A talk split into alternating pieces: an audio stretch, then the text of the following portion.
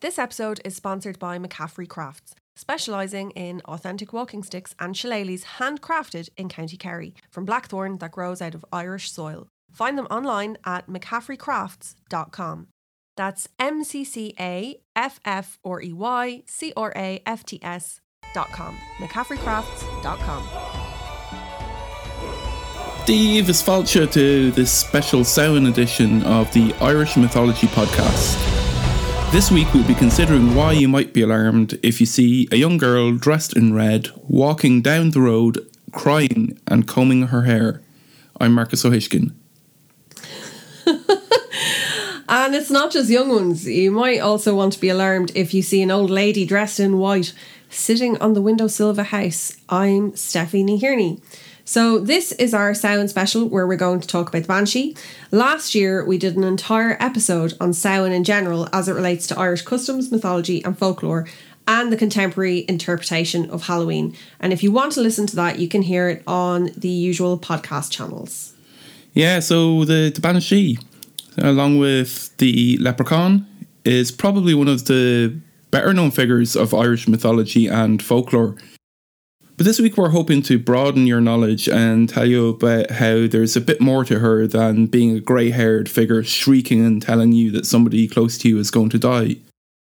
Yeah, she doesn't only appear in Irish tales, though. You'll also find her in stories uh, where Irish people emigrated to and brought their own folk traditions with them.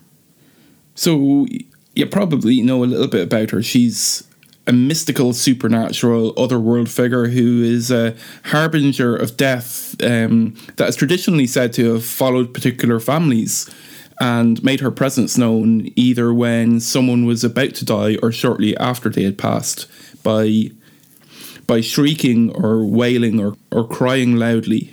So the name Banshee comes from the Irish term ban she. So that's ban as in the Irish for woman, B E A N, and she S I fada, which you may recognise as being the word for fairy. So she's a woman of the fairy mound.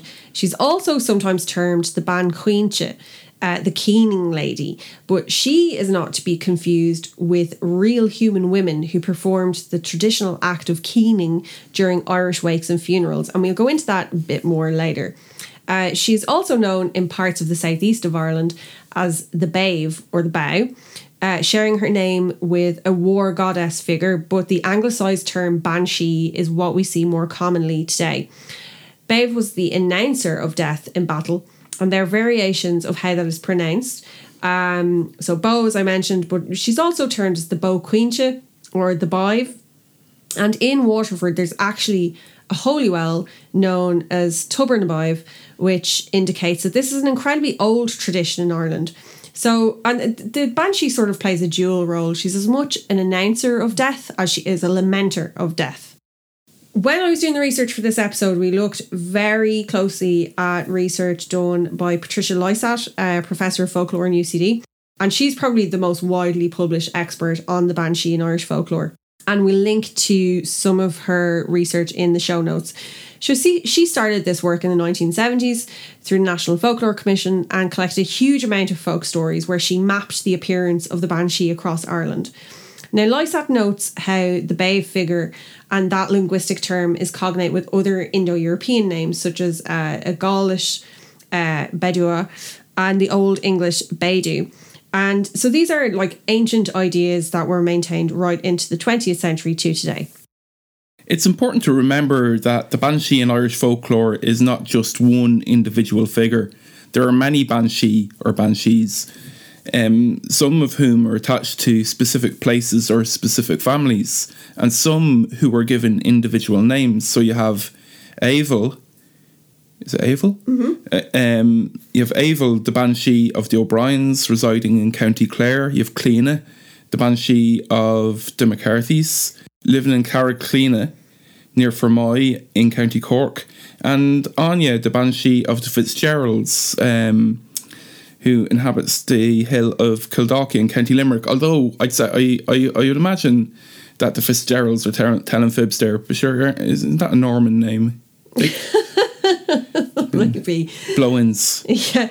Well, Abel is also given as a local divinity uh, in East Clare and North Tip, and according to a 12th century account of the Battle of Clontarf, was said to have appeared before Brian Boru the night before the battle and foretold that he would be killed in conflict the following day and that one of his sons would gain the kingship after his death.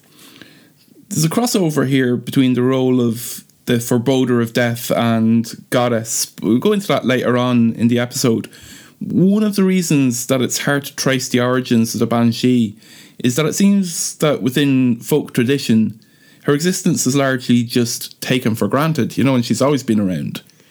In some some of the stories examined by Patricia Lysaght, um, one account states that a woman who was a professional keener during her life could become a banshee after death.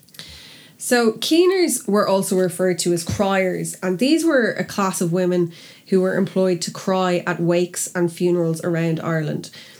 And I'll just play, I have a short clip of keening that I, I have included here. I'm looking at Mark because I meant to check the copyright.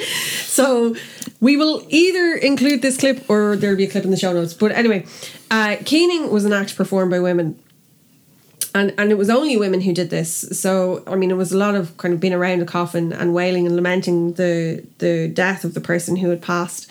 And of course, many would keen for their own families. And while some of this might just sound like wailing, caterwauling to the untrained ear, within that they would often be singing the stories of the life of the individual who had died or, or the life of their family and lament their untimely demise and so on. Um, you you wouldn't give the you wouldn't give it a go there yourself, no, D.L. Keenan. A bit of Keenan. Yeah. No. I for the listeners at home, I'm drinking an espresso martini, and I if I had more, maybe I'd give it a bash. But Sure. Barkeep. go on. Anyway. you give it a go. Yeah. I, I can't I can't do that octave. Yeah. So anyway. Some some people actually believe that women who uh, keened in life could become banshees in death, and some of those who did the keening had a real fear that this would be the case when they passed away. Funny, do you know what? That's just reminded me of you know, being the thing in life, in death that you are in life. Reminded me of your one in Cré na Cille. Do you know the the old Oh, gossip? Yeah. What a film yeah, of roasts. yeah. I mean, it's- one woman roasting a whole community. if you if you haven't saying a film, a book. well, yeah, but the, we, the, the film. film is the film is great though. So if you haven't actually um, gotten around to reading the book and you want, I'd say check out the film. You can get it on DVD in shops where they sell stuff Where, on Scalga. where they yeah. still sell DVDs. where they still sell D- DVDs. Yeah, Yeah, if you still have a DVD you, pro- player, you probably get it. time traveler. You probably get it in in Gal Culture in Dublin or somewhere like you that. know, we'll find where it's available online and put it and put it up. Cré na Cille is a fantastic book. yeah. I, Yeah. am sure we've probably talked about it on. Um, I don't think we. I don't think we have. Oh uh, well, We might have mentioned Crane it. Aquila means graveyard clay, and it's a book, a novel by Máirtín Ó Cadhain, and I suppose it's in Irish language circles. It's considered to be one of the greatest works, or certainly one of the greatest novels in Irish literature. And there's a couple of translations. One is in, in quite kind of very Hiberno English, and then there's a more contemporary translation where the insults are not as hibernicized, I suppose, for want of a better. I think there's more there's more straight up swearing in it, but I suppose it depends on what you kind of like. But anyway, look, the film is fantastic, and essentially the plot is that this woman dies. The the plot it follows this woman as the rest of her community, or like other people in the community die, and she's and she's getting news from the living world, but basically she just roasts everyone. There's some iconic lines in there, like there's some there's some really fantastic insults. Uh, yeah, and in, in that very Irish way that there's there's no swearing, but it's it's it cuts worse. It cuts har- it cuts Yeah. sharper. It's a sharper cut than. It is, yeah, definitely. Yeah. Tongue so sharp she'd nearly cut herself. But anyway, um, So where was I? you were talking about Keenan, and I think you might have just been about to tell our listeners what the Irish term for crying is. Oh yeah, a queenu, um, is crying. Um, Nero Meg queenu uh. Good. I'm glad. Um, Um, but in, in other accounts, it was believed that only keeners who did not carry out their task in the proper manner would become banshees in their death as a type of penance. Um, in contemporary times, people would probably find it quite hard to imagine, given the sort of very theatrical performance aspect of keening, especially as it would be done for professionally for people the wailing women had no connection to. But it was quite embedded in normal Irish life. It's actually one very interesting story that sort of begrudgingly speaks about about having to keen at a funeral, even if it was a nice day. yeah, there's a lot of chat about people having to go and miss the nice weather on account of someone else having died. But it was considered to be a terrible bad luck if you were asked to keen a funeral and then refused it because it was nice you know, that sort of thing. It wasn't also supposed to be um like is- it was supposed to be good if if it rains. During your funeral. Yeah, it's it's a it's a it's a good omen for That's what like- happens after. But sure, is that's like when people tell you to do the lotto if the bird shits on you, like it's good luck, do you know? It's, Yeah. well, who knows? Who knows? Yeah, I suppose. It, ta- it takes it takes the edge off having a bird shit on you. Like I suppose the hope of winning the lotto. Yeah, I suppose. I was just thinking of Alanis Morissette there as well. Did she sing about that? No, but she sang about rain on your wedding day as opposed to your funeral day. You know, Like, isn't it ironic Yeah. when a seagull shits on you and you don't win the lotto? Like, like, Jesus. Don't remember that version. That must be a B side. Anyway, back to the Banshee. Other stories state that the origin of the Banshee was that she was a child who died without being baptized, or that she was a woman who was damned, um, or a relative of the person who she was foretelling the death of. Now, we just mentioned how occasionally she is referred to as the bow or the bave, and in some modern sources, she is said to appear as a bird. But this is more likely uh, a kind of contemporary invention and a result of the bow or bave being an old word for scald crow. And if you don't know what a scald crow is, they're also called a hooded crow, and they're ones you see around. They're kind of grey and black, and it looks like they're wearing a hood. Also, occasionally there are stories recorded about a bird called the banshee crying around a house at night when a person is about to die. And it's probably actually useful to note that there is an old folk belief in Ireland that if a bird comes into your house, that it's a sign that someone in your family is going to die, or um, so there's an association of birds with death. In my family, it was just uh, if a bird came into the house, it was bad luck. Maybe it was like, Maybe that's a maze thing. yeah, I know in Laos, it's def- it was definitely considered. I won't. I won't. I'll go into off off mic, but oh yeah. I know someone. Yeah, where a bird come into the house and Did, did, did you ever have a bird in the house? I tell you, it's all, it is bad luck. Like 'cause things shits everywhere. I thought you were going to say. I thought there was going to be a pun there about being in the hand and two in the bush, but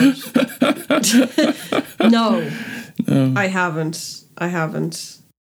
But generally speaking, the banshee is more often heard um, crying in the night than seen either as a human or a bird. But where she has been seen, there are many descriptions of her size, clothing, colour of hair, and behaviour. And there's a huge amount of variety in them. In one story from County Clare, it's quoted The old people say that the banshee is always heard after the O'Briens. One night, about 20 years ago, two men were coming home from a dance. It was late in the night. The men's names were Patrick McMahon and Patrick Organ. When they were coming up Balla Hill near O'Brien's gate, they heard the woman coming down the hill against them. She was crying very bitterly. They stood on the road, waiting for her to come nearer. McMahon said he saw her right plainly, and he said she wore white clothes and had a pair of wings. She did not come any nearer to them, and when they went to where they thought she was, there was no trace of her there. After a while, they heard her crying at the back of Shannon's mountain, and when they went there, she was below at Peter Kelleher's cross. The two men were frightened, but after a while they plucked up courage and started for home, each of them thinking that something must be wrong at home. Nothing was wrong at home, but the next morning they heard that one of the O'Briens was dead. They heard also that she died the very same time the banshee was heard, The O'Brien said that they saw a woman with white clothes sitting on top of the bush outside the kitchen window, crying all the time before the woman died. And after the woman was anointed, the banshee was heard no more. The banshee is heard often in this district. It cried for the Mulligans of Road, Delvin. Before Mrs. Mulligan died, the banshee was seen by Bob Smith, James Gilmore, and Joe Flynn, all of Moyle Row. The men ran after her, and she disappeared, and they could not know where she was. When they went home, she began to cry again. She was a little woman about the size of a doll, with long red hair, a lovely red dress down to her toes, a red cape on her shoulders, and a handkerchief in her hand, and she was rubbing her eyes every minute. The little woman could be heard in all the houses of Moyle Row. Mrs. Gilmore said that you would think she was in the house and that the cry was dancing on the walls. Jeez, that's a lovely, uh, that last line, great line, isn't it? Dancing on the walls. The cry is dancing on, yeah. I tell you, I often think I've been living next door to banshees, considering some of the racket made by people houses I've lived next to. But anyway, uh, the theme of the banshee being connected to war goddesses or other figures is noted by Lysaght to have been crystallized in the figure of Fidelm, who we will talk about in a future episode.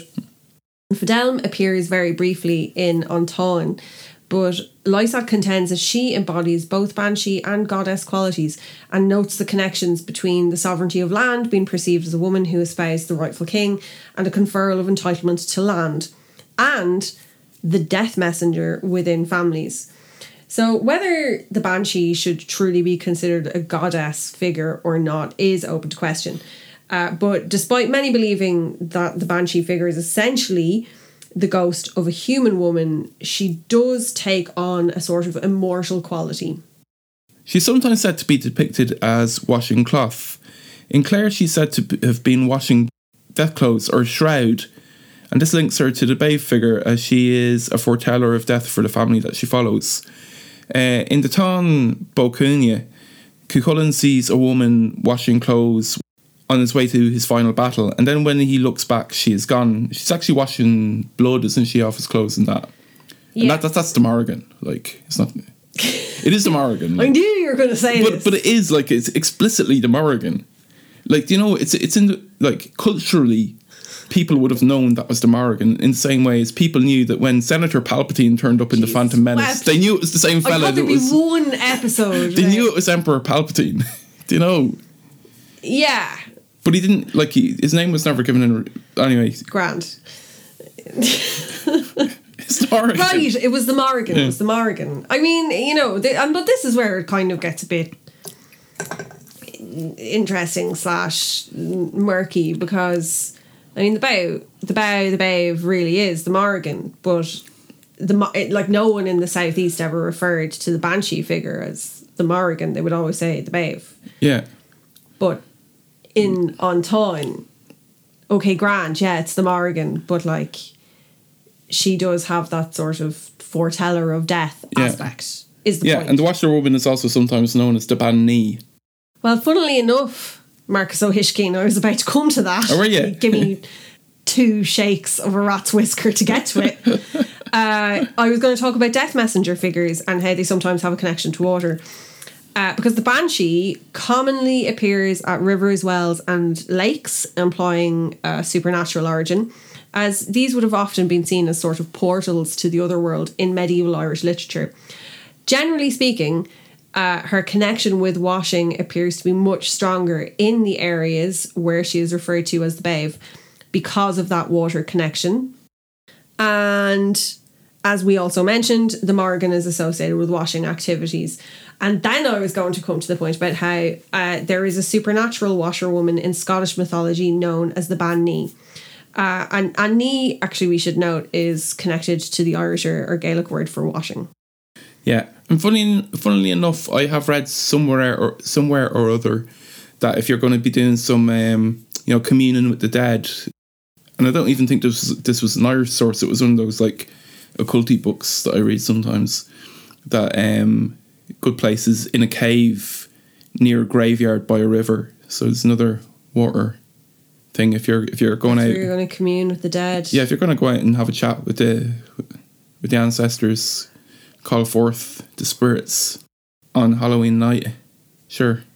I do about 10 loads of washing a week. So I, I just commune with them at the, mo- the washing machine, to be honest. Dot Cotton, the most famous of all the banshees. it's me. Anyway, tell me about the Battle of Aughrim. Okay, so there was one story recounted by um, Professor Lysaght in her research referring to the Battle of Aughrim in 1691 of the Williamite campaign in Ireland. And a version of this tale was collected from a storyteller in the 1930s in Galway, where it was said the Earl of Tyrrellin Castle near Galway City and his servant approached the battlefield of Aughrim and saw a loud, lamenting woman in a bog hole. And there was actually a large stretch of bog separating the opposite armies.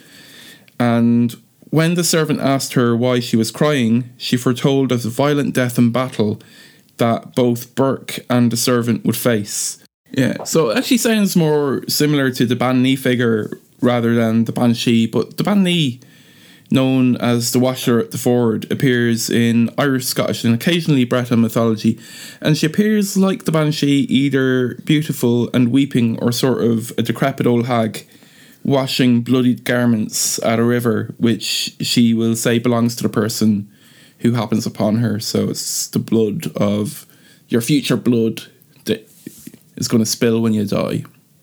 But to come back to the depiction of the Banshee as a goddess that was connected with land as well as being a death messenger, it is clear that her association with particular families and areas suggests that she was sort of a mechanism of culturally legitimizing sovereignty in some areas. There are some aspects that cross over here with the Cailleach or the hag figure, you know, sort of witch figure in folklore and Irish mythology, which we don't have time to go into today, but we will eventually do an entirely separate episode on them. Now, over the years, the National Folklore Commission collected many stories about the Banshee, and she is described variously in them as being dressed in a white cloak with red shoes and long white hair that she combed using a red comb in County Meath. Um, in Leitrim, she was said to have appeared as a small woman with a beautiful face, long golden hair, and a little plaid shawl around her shoulders, or a very small woman all dressed in red. Have you mentioned the um, don't don't pick up the comb thing? No, I did not. Yeah, because um, when you when, when I was a kid, like, and you go, you'd be walking down the street and there'd be a comb on the ground, and you'd be told not to pick it up because that was the banshee's comb. Uh, Who was going around dropping combs on the ground? It must have been the banshee. It must have been, but Yeah, I also, I mean, I also think in a lot of these folk tales, there's always a you know, there's a purpose to them. I mean, you know, when they say the puka licks the blackberries on Oíche Shamhna, so don't eat them afterwards, it's because, you know, they're not good for you after Halloween in Ireland. But also, if you see a comb, do you know, you don't know who whose hair You might, be, you might get that's been put through. You'd be lucky if that was all you walked away with, like, you know? Things that haven't even been, I don't know, nits and maybe something that was only ever only ever spoken about in interviews with the National Folklore Commission. Who knows, you know? the banshee wasn't just believed to be hanging around combing her hair and wailing though there are other tales where she's said to have been accompanied by sounds and lights and tappings and knocks on the walls these tapping and knock- knocking sounds were regarded as omens of impending death in one account, she's said to have appeared in a village where two people had died around the same time. She usually has a light in her hand and is seen along the road of the dead person's house while crying and making a great noise at the door. And then everybody would put their backs to the door until she had gone away. And her being decked in white would sometimes sometimes indicate that her connection uh, is with the ghost world. And she would often appear barefoot in some stories, as well as well as bareheaded, even though she might actually wear a cloak. And the reason for that is because in many parts of Ireland, especially in the south of Ireland, she is seen as combing her hair, as opposed to tearing her hair out. which the living keening women might do as a sign of grief. Um, but you and you don't actually find that comb aspect appearing in all stories in, in all parts of Ireland. The banshee generally appears alone. They don't meet up uh, or congregate. Um, they stay with with one family generally, and because she stays with a family, she is generally seen as an older woman. But what does she sound like? Well, there are different descriptions of her wailing and crying, and her voice is. Sorry, what does she sound like? And I immediately thought of my younger sister when she was a baby. Like instantly was like exactly Uh. the changeling. Yeah. What am I talking about? she was a changeling and they gave her back. she doesn't listen to this. Anyway, go on. What does about tell me what what does the ban- banshee sound like? Well, her voice is sometimes described as a piercing cry or a hoarse scream, or a mournful, dismal, wailing cry, or occasionally compared to the hooting of an owl, or like mating cats. And I think in that case it probably was just mating cats. Um, although that is a terrifying sound. It is. It's not pleasant to I hear. when I was a child, actually, I'd forgotten about this. I heard that, and I was Go um, convinced it was the banshee because I'd heard so many stories. Like, do you know? Do you know it's funny that you say that because I in this house you probably know the story I'm going to tell now. For so when I moved here into this house, every so often I'd be at the back of the house at night and I would think to myself, I could hear in the distance, you know, this woo, woo, you know, that that's my impression of an, owl. it's not very good. Anyway, I could hear this this hooting in the distance. And I thought I was going mad in the head. I was losing my mind. I was like, where? I mean, this is the middle of the town. Where are there owls? I just, and I couldn't fathom it. And this went on for a very long time. And I thought I was slowly losing what little mind I had left. And then I think maybe I, I could say it was like four years after I was living here. I was wa- in a street around the corner. I was there one day and I was chatting away to someone, and she said to me, "Oh, do you know such and such? He lives across the road there." And I said, "Oh no, I don't." And she said, "Oh yeah, he runs the owl sanctuary at the back of the house." and it turned out that he had he had he has some operation there rescuing owls that were given to children who were Harry Potter fans by idiot parents, uh, and then they couldn't look after them. So he had. So I wasn't imagining it anyway. But I suppose if you were in a place and there was the unexpected sound of an owl, and you had no uh, knowledge of the local owl sanctuary that was that seemed to be going on, sure, I suppose maybe you would put it down to a banshee. Um, so depending on where she is located, she is reported to have a different cry. Sometimes it's lonesome or human sounding, quite lamenting. But where she's in the southeast, as the babe, she is said to be more loud and screeching and quite aggressive, which could be connect- connected to the original idea of her as a war type figure. But one description that caught my eye while researching this episode was where a person said that they had heard the banshee a number of times and said, I heard it the third and last time a couple of months ago. We were sitting in the same place, but 'twas later in the night a lot this time, and 'twas down the chimney the cry came. 'Twas about eleven o'clock, and it sounded very eerie at that time of night. If I was here alone, I don't know what I'd do. We went out, and there 'twas going up across the fields. 'Twas the most lonesome and kind of sorrowful thing I ever heard. It went on up over the hill, and that was all we heard of it that night. The next day we heard that the Baneen, as we used to call her, was after dying that night. At the very same time we heard the cry. So it wouldn't just be that the banshee would only be in the one place, but she'd move around and horses would be frightened and dogs would howl and be afraid of the forthcoming chaos that would ensue when a death occurs.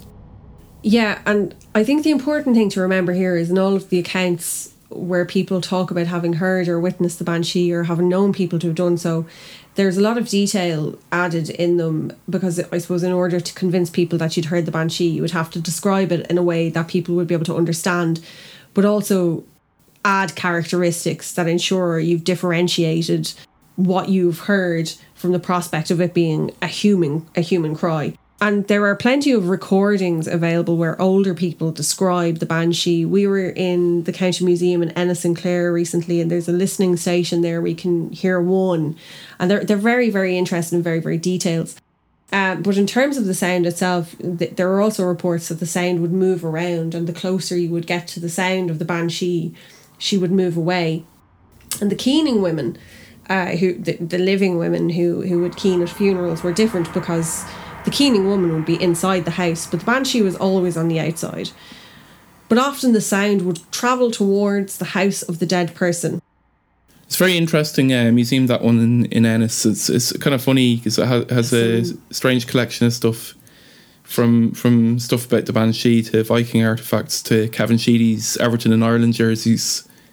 yes, does have Kevin Sheedy's Yeah, jersey. it has his 1986 FA Cup final uh, jersey. That's what you want Yeah. in a county museum. Diversity of content, you know?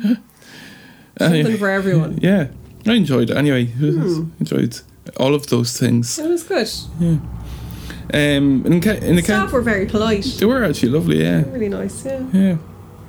Um, in the accounts, the banshee would often appear to people close to but outside of the family uh, of the dying person, like neighbours.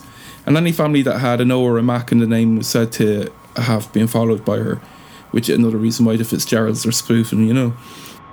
And interestingly, there's a list of names of the families that were said to have been followed, and we'll include the full list in the show notes. In Patricia Lysaght's book, The Banshee, she notes 180 names in total that were followed by the Banshee, or 180 names, or families, I suppose, rather. Um, and when she is connected to the land, there is a subtext here that if your family was not followed by a Banshee, that you were not entitled to lay claim to the land.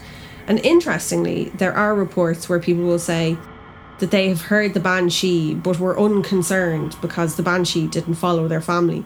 So they didn't really think that there was anything to be worried about. And all it meant was that a death was on the way, but it wasn't for the family of the person that heard it. There you go. You can console yourself with that if you hear some wailing down the road. And, and you're not an O or a Mac. You're not an O or a Mac or someone with land. Yeah, I always thought that was very funny though, like because the that whole thing because it follows certain names, but you're like, you know, the whole naming system is patrilineal anyway, like and and and it was always the women that that adhere stuff, do you know, more so. So I always I, I, they were the only ones listening. Wasn't well, that I, hard? But I, I yeah, but I, I, I kind of have always had doubt on that, you know, that whole follow certain names thing, you know. Well, it depends. I mean, so Patricia Lysaght's research is really interesting because she collated all of these interviews. There was there was a questionnaire sent out by the National Folklore Commission in the 1970s, and people responded, and this you know this list of names was produced. But there were other things, you know, where it was names of families and then it was you know people who were connected to specific areas of land but then there's other there's other references where the banshee is quoted as having been in a particular area and people encounter her in the road and are all sort of there's a bit of a kerfuffle and they're like oh no leave my family alone. And the banshee speaks to them directly and says oh i have no concern with the likes of you. Basically saying you know listen you're don't worry about it because ye aren't really good enough stock Yeah. for me to be bothering with. Like the the banshee in terms of from from a lot of the research that that that I kind of looked at uh, it seemed that she was very she was very connected to nobility. Like it really said something about your family if the banshee followed you. And maybe I suppose that is the kind of big mythological folklore death equivalent of like hoping to win the lotto if the seagull shits on you you're like well you're- you know the banshee is is following our family and this we have this harbinger of death in our family but like sure it says we're we're good we're decent people or you know we're moneyed people or whatever you know? Sure, any family that was worth their salt didn't need the banshee to tell them somebody was going to die, but half of them had the gift, like. some had the gift. You and the didn't- you didn't need a the other- and the other half had the consumption. Yeah. You know, like so anyway go on. Um, following that line, it might not just have been people of certain surnames that she followed, but also it could have been people who were under the rule of those families, or you know, the tenants or whatever of those families, and that she's very much connected with the land rather than just the family. So there's interesting stories quoted in um, Professor Lysaght's research where she details how there was often surprise if the banshee was said to have appeared around the death of a person who might have a lot of English blood in the family, particularly where they did not have much sympathy for the Irish uh, people and customs. Would she have come from Morrissey? That's the question. Would she come faster? We wouldn't know. No, I haven't know she's miserable now. Oh, what a good, that's a good one. that's a good pun. Um, yeah, families were often proud to have a banshee connected to them, and sometimes they actually wouldn't believe that a person was actually going to die unless they heard the banshee cry or wail. Now, it was quite rare that the banshee was said to have made an appearance on an occasion other than when there was a death, but there is one story where she was said to have appeared in County Clare to give a warning of a fire that was on the way. She was not specifically quoted as being a banshee, but she had many of the char- characteristics of the banshee. On other occasions, she was said to appear in lonely districts to warn the people uh, of coming troubles, such as their house burning down. But there is also one particularly interesting tale of a banshee who was said to have attempted to abduct a child. Stories of supernatural abductions or attempted abductions are pretty common in Irish mythology, but there's only one referenced in which it was said to have been a banshee. That said, it was generally believed that one should not insult or, or attempt to harm uh, supernatural beings, including the banshee, and that great harm might befall those that attempted that. And this is actually a great Banshee story from County Roscommon. Which I've insisted on putting in, but it's and much to Mark's chagrin. Anyway, I'll read it. This story goes back to the time of the kitchen racket, the kitchen dances, as we call them.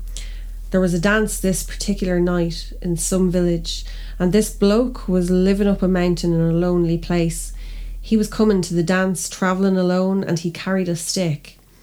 On a mound or ditch beside the road, he saw a little woman, and she combing her hair, sitting on the ditch. He let fly with the ash plant or whatever he had, and she disappeared.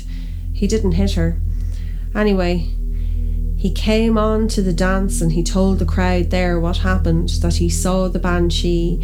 When the dance was over, your man was going home the mountain path again. The next morning, he wasn't back, and they found him with the ash plant buried in his head exactly in the place where he told this woman was. what a story! You know?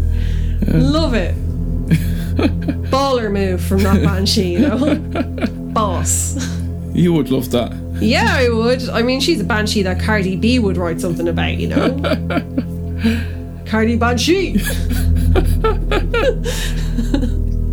So we kind of touched on this before that the Banshee, she spent an awful lot of time at her hair, you know, because she was worth it. And her comb is a feature of many of the stories. Combs also appear in other supernatural female stories, like those about mermaids.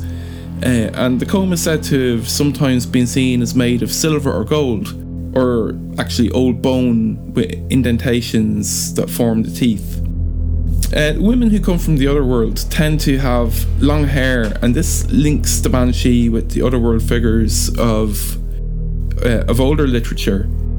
There's a figure in German folklore called the Weissfrauen, meaning the white woman, which may be derived from the light elves of the old Germanic uh, mythology. And there's also a question about whether these were originally white women or wise women. In any event, they're described as beautiful creatures who could be seen brushing their hair and sometimes guarding treasure uh, or haunting areas.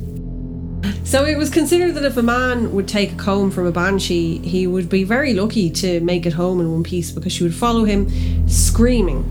And in one version, she holds a beetle, which was a sort of paddle that would be used to wash clothes and she throws the paddle at him after he takes her comb. And to this day, the gable end of a house stands split in two as a result of the throw, the force of the throw of the paddle. Hair is an important feature in many aspects of um, different mythologies, but there's one interesting figure called Dali, who is a goddess recognized in Georgian mythology from the Caucasus Her hair was said to have been gold and gleamed like a fire, but she was often said to sit on cliffs combing her hair with a golden comb. And in some tales, she was believed to have been able to bind hunters who wrong her using only her hair. In other tales, she uses it to strangle a hunter who has stolen one of her hairs to string his hunting bow. And when I was doing the, the research for this, I came across an equivalent story from Mingrelia in Georgia, where her equivalent agrees to marry a hunter when he threatens to cut off her hair. So she agrees, but he grows very tired of watching her sort of endlessly sitting around and combing her hair. And he takes her comb from her, so she stops.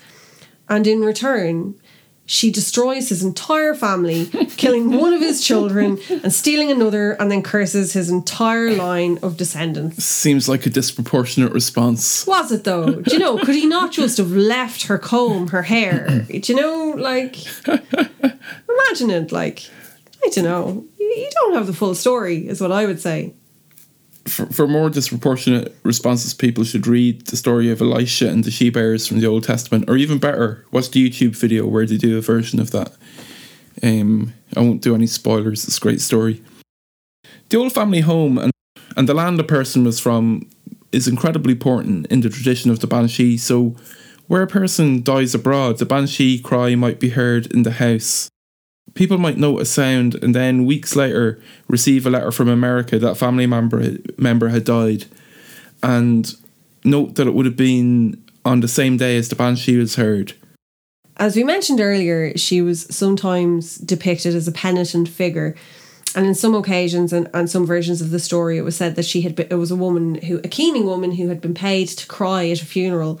And she had to return to Earth to complete this after she died because something had interrupted her in her own work keening at this other funeral. Maybe it was that she had died on the way to keen at the funeral and she never had a chance, I don't know. Her penances to, to kind of wail for a bit. Um, but Patricia Lysaght questions whether this is in the same tradition as the kind of traditional figure as the Banshee. In any event, the focus is on death and what she means for death in a community. Yeah, in, in terms of the actual origin, it's hard to pinpoint, but she doesn't appear in a Christian death tradition. Christian religions don't provide much insight into her origin.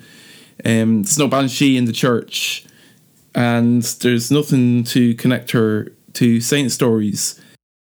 The laments of Keening women were about the life of the person who had died and had no Christian foundation in that they don't talk about the afterlife or God or anything like that.